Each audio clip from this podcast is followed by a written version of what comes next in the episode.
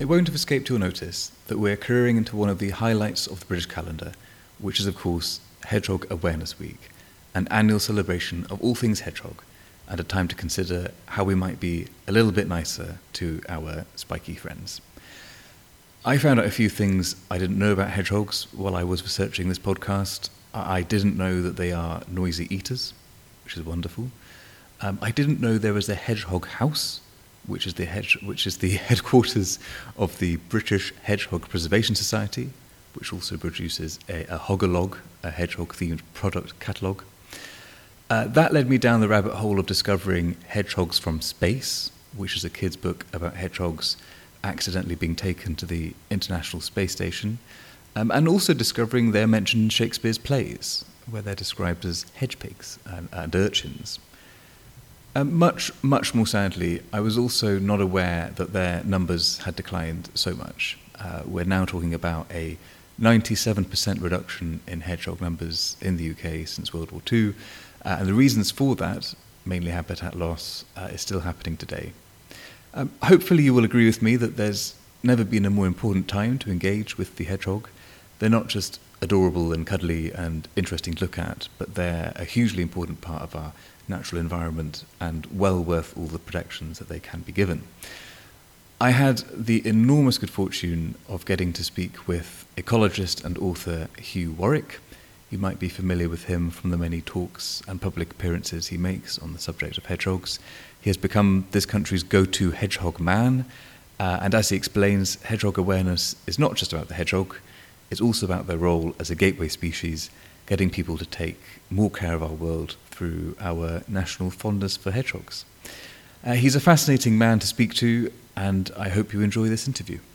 So, Hugh, thank you so much for joining me.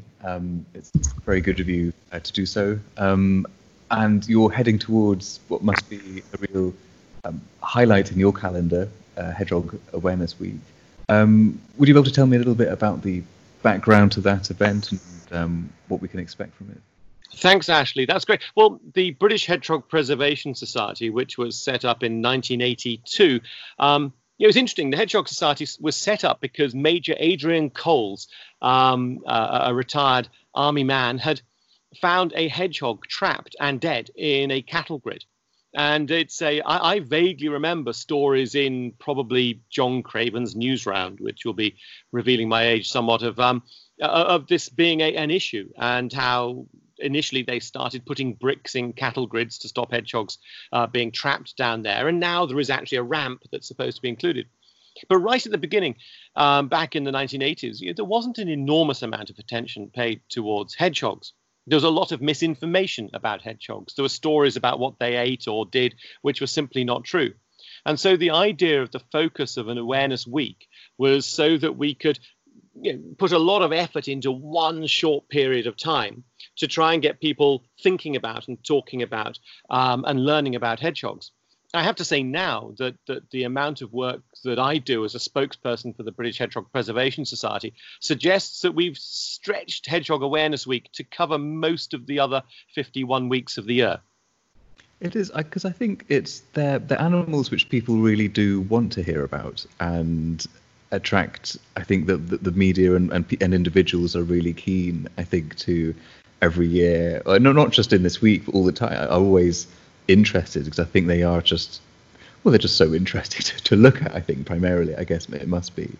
But this is, for you, this has obviously been a lifelong interest, and it's probably fair to say you're probably more closely identified with them than almost anyone else. How did you end up being so interested in them? Well, I'm an ecologist by training, and I was doing my degree back in the mid-1980s at Leicester Polytechnic, and I got an opportunity to go and look at the hedgehogs on North Ronaldsay. Now, this is the most northerly of the Orkney archipelago, and the hedgehogs have been introduced up there in the early 1970s, and 12, 13 years later were blamed for the dramatic reduction in breeding success of many of the ground nesting birds. Now, North Ronaldsay is very flat. There are really no trees, there's no cliffs, so pretty much anything nesting there nests on the ground, and hedgehogs will eat birds' eggs. And so my work began as an ecologist looking at a wildlife conflict, and it was a fascinating exercise. I went back very soon afterwards to visit. I went back, and then with another project on off my own back, because I was finding that really, whilst many people had been studying the hormonal fluctuations of hibernating hedgehogs, not many people had been looking at the basic ins and outs of hedgehog life. I mean, there was two people in particular, Dr. Pat Morris and Dr. Nigel Reeve, both of whom are now colleagues and friends, who had been at the cutting edge of this sort of research. But otherwise, it was an area which wasn't massively explored. And from a point of view of an ecologist who, I mean, I like my little bit of adventure every now and then, but you've got to consider the hedgehog as a species that when it's confronted by what it considers to be a threat, it either frowns or it rolls up into a ball. They don't have a fight or flight response. So you don't need to be fleet of foot to chase them, and you don't need to be sort of body armored to be able to look after them. So you can wait your time. They're not going to attack you. They're not going to run away. You can catch up with them. You can weigh them. You can do whatever checks you need to do, release them, let them get on their way. So they're quite accessible. And add to this, as you quite rightly mention, Ashley, people love hedgehogs. And every time there's a vote or a poll, the hedgehog always wins, you know, the nation's favourite animal, favourite species or whatever. People love hedgehogs. And this means that we've then got a very ready way of discussing many of the larger wildlife, environmental, conservation issues, but through the guise of the hedgehog. We can talk about the way our food is grown, the way that we travel around the country, the way that our energy is produced, the way that pesticides are applied to our fields, the way that our landscape is chopped up into smaller pieces, all sorts of issues which may not be right at the front of people's minds, suddenly become accessible because you're talking about them through the lens of a hedgehog. Are they, because, like you say, they're kind of ubiquitous and well-known in media circles, and certainly when you're a child, they're very much in books and the like. Are we still learning significant amounts about them? Is there anything still surprising you about them when you're doing your work? Well, I mean, my research days are sort of a bit past, but I help manage the various projects which are ongoing. There's a collaboration between the British Hedgehog Preservation Society and the People's Trust for Endangered Species, and we run a campaign called Hedgehog Street. And under the auspices of this, we've funded a whole range of different researchers to go out and do the work. And yes, there is an awful lot that we need to know still. It's becoming apparent that fragmentation in the landscape is a really crucial problem that hedgehogs face, that even though they may only have quite little legs and not seem to move very far, they do need, I mean, a male will average 2 kilometers a night, a female 1 kilometer a night. But what we need to know is how, you know, we've begun to get an idea, of how big an area hedgehogs need to be able to thrive. And for a viable population, we now know that they need an area of nearly a square kilometre for a starting population of just over 30. You know, this is new research. We're beginning to unpick what it is that's going on. Also, for example, how much of the problem in our agricultural landscape is being caused, for hedgehogs that is being caused by badgers, and how much of it is being caused by the lack of macroinvertebrate food. Trying to unpick these complicated ecological ideas is going to keep researchers working for decades to come. What's the, I mean, I'm asking you, this is an enormous question, reality, but is there, what are the solutions to this fragmentation as you describe it? Is there, apart from not fragmenting, I guess, is there a way that we can do things differently? Are there some, I don't want to use the word easy fixes, even though I have just used it. Is there anything that we can be doing now? Well, I mean, it's a really interesting way of looking at it. And yes, easy fixes, there are not many. Perhaps another way of looking at it is, a while ago, the online petition website, change.org, got in touch with me. And change.org said, yeah, we see that hedgehogs are really, they're getting a lot of interest. Would you like to run a campaign calling for some dramatic change to help hedgehogs? And it was essentially the same question. You know, what is it you'd like to ask for? you know, to help hedgehogs get back to their former glory, because we know that populations are down dramatically, even in my lifetime. And so I sort of half jokingly began with, well, let's dismantle industrial capitalism. And you could sort of hear the gasp from the people whose business model relies on it.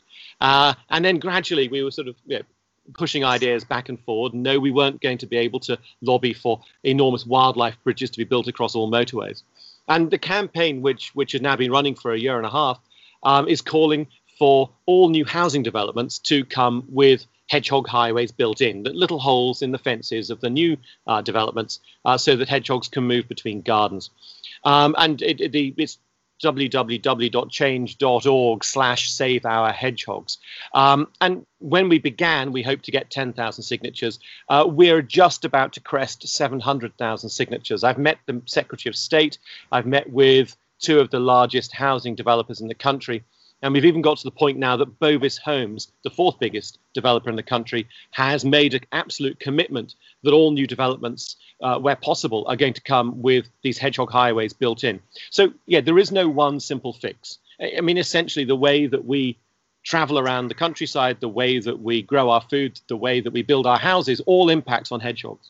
And we can't sort of do everything in one go. But the first bit is to do the bits we can manage ourselves. Look at the gardens that the hedgehogs use, manage them to benefit hedgehogs, but make sure the hedgehogs can get in. And so hence the Hedgehog Street idea, but also the petition idea.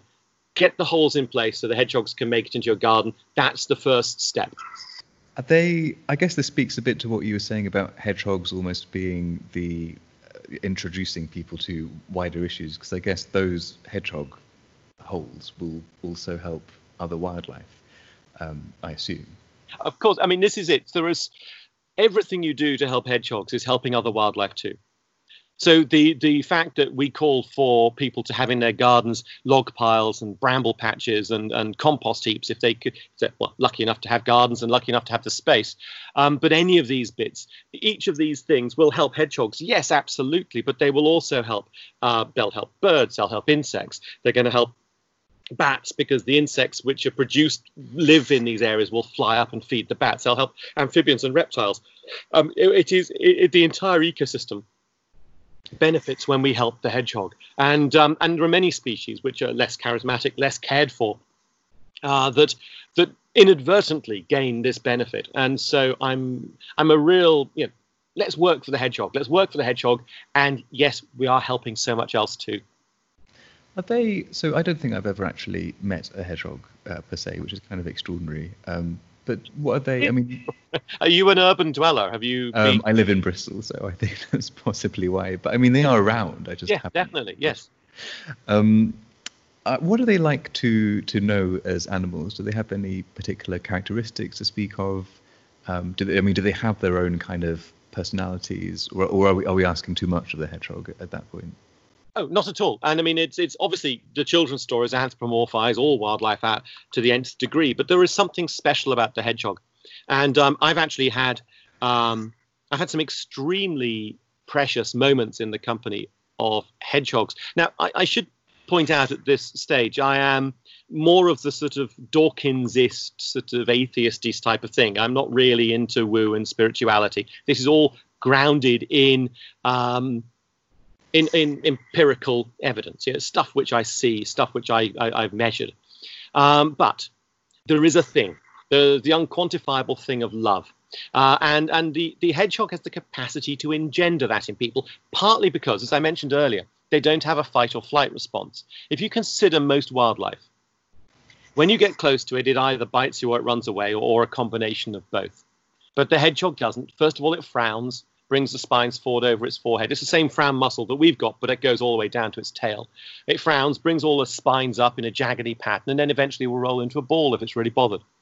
This means you've got an opportunity to be very quiet and calm and wait for the hedgehog to unroll. And then you get a moment of something very special. You can get nose to nose, even if it's briefly, with this absolutely stunningly sentient animal. I mean, this is...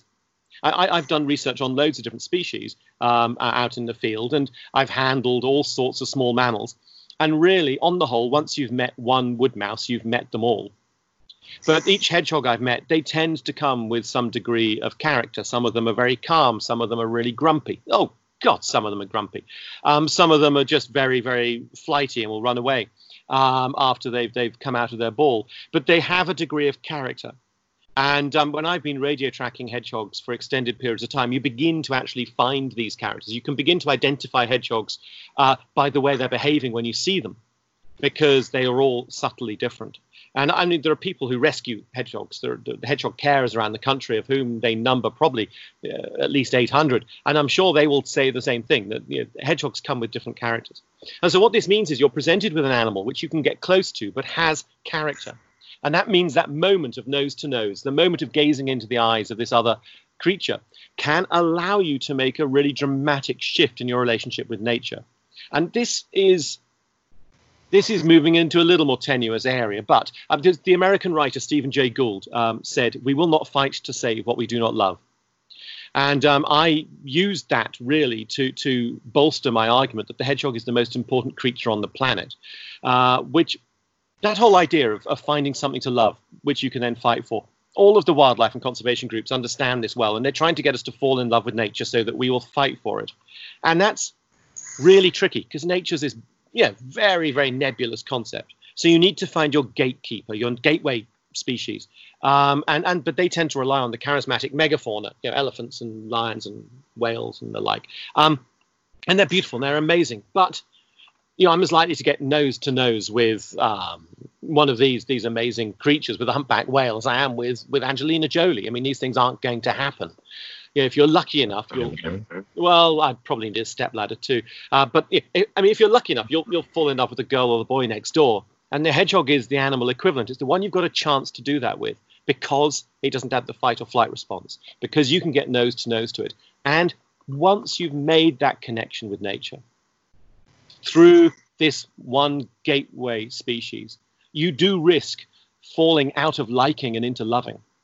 I mean, that difference between liking and loving is absolutely crucial. I think it's very telling that social media encourages us to like things.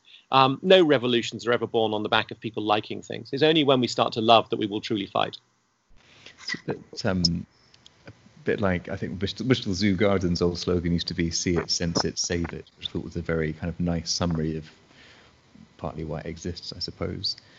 But also, I guess with hedgehogs in particular, you almost need more adults, I suppose, to become more, not more engaged, but I think having those moments of connection are somehow harder, I guess, because you don't go to events where you're not on the ground in your garden. I always get the impression people's stories about connecting with nature, it's not just hedgehogs, I guess, it's probably all nature.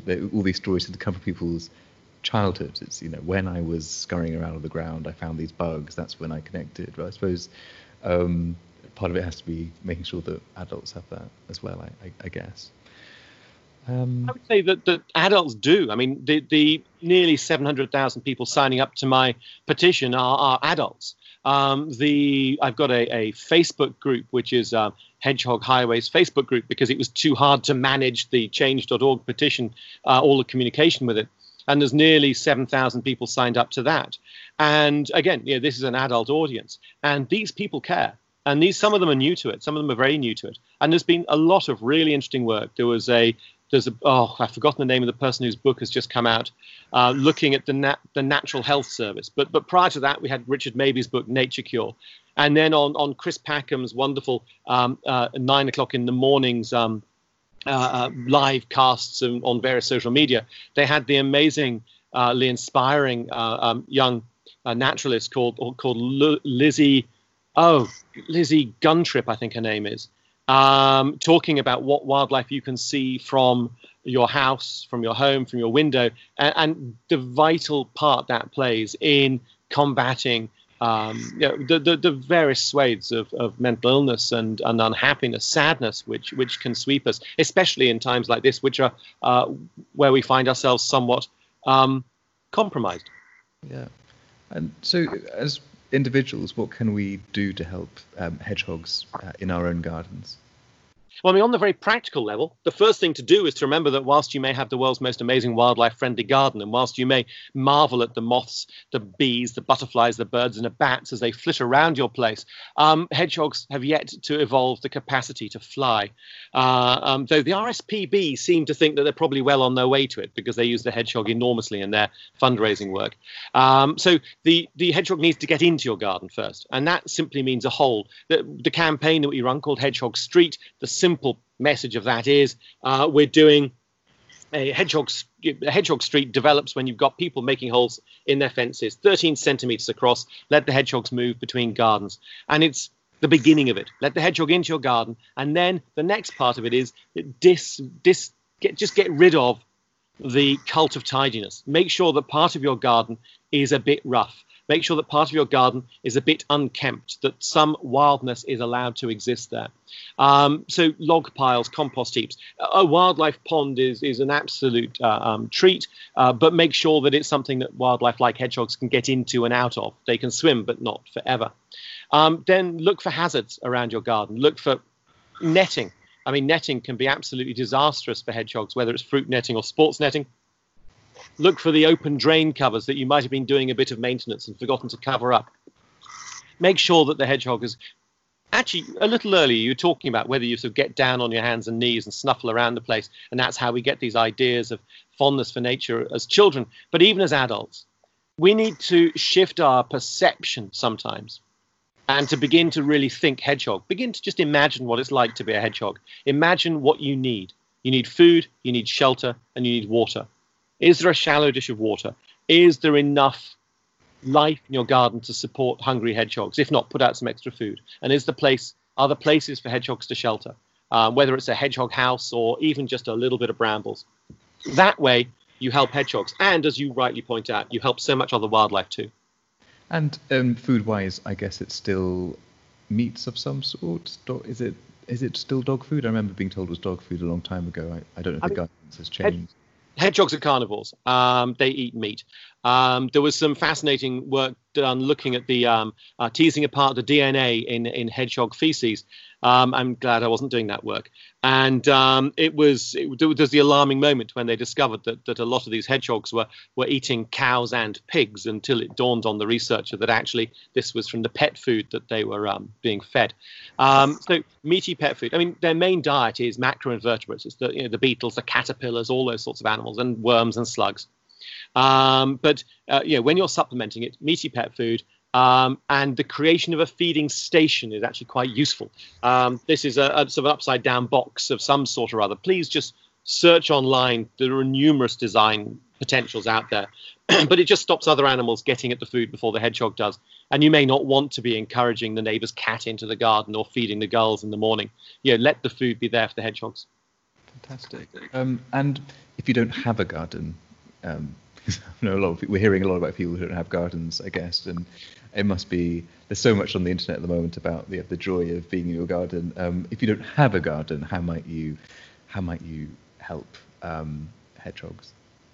You're absolutely right, and I mean, I am very fortunate to have a garden. I just did a link up with a family from Wuhan in China, with Chinese TV company. They wanted alarmingly, they chose us as a representative British family, which if you ever met us, you'd find hard to believe. But it was this family in Wuhan had been kept in their apartment the entire time, apart from rare moments when they were allowed to get some exercise. So no, we are very, very fortunate to have a garden. For those who don't have gardens, there is still a lot that can be done, and I mean it's a bit more political. It's a bit more campaigning, I suppose, but it's working on trying to solve the problems that hedgehogs face. It's working. I mean, get in touch with my petition site, the change.org site, and sign it and spread the word. Get in touch with your local councils when you see them out and about spraying glyphosate along all of the paths, for example, or when they are sending out the teams with mowers and strimmers when they're back out doing that sort of thing. Have a chat to your council about the way they manage the amenity grasslands and see if they can do that in a hedgehog friendly way. The British Hedgehog Preservation Society has got an entire campaign based around encouraging these teams of people whose job it is to maintain these sorts of lands to do it sensitively, to do it with hedgehogs in mind. And to, whatever access you've got to any green space, look for the hazards that hedgehogs might have. If you've got the opportunity to pick up litter. All of these little things can hamper the hedgehog's ability to thrive. And yes, you may not be getting the direct benefit of having a hedgehog in your garden, but my goodness, it helps hedgehogs with their chance of surviving. Great. Well, thank you so much. And of course, next week is the perfect time. The coming week is the perfect time to start making some of these new actions, if you can, I guess. Hedgehog Awareness Week, yes, 3rd to the 10th of May. And on the 3rd of May, we had never got round to having a YouTube channel, but I've just recorded one of my 45-minute lectures, complete with slides, and that is going to go live on the YouTube site on Sunday. So if you want more information, if you want to see the pretty pictures, you can log on to the British Hedgehog Preservation Society YouTube account and have a rummage. Great. Well, thank you so much, and best of luck with next week. Many thanks, Ashley. Bye-bye now. Bye-bye.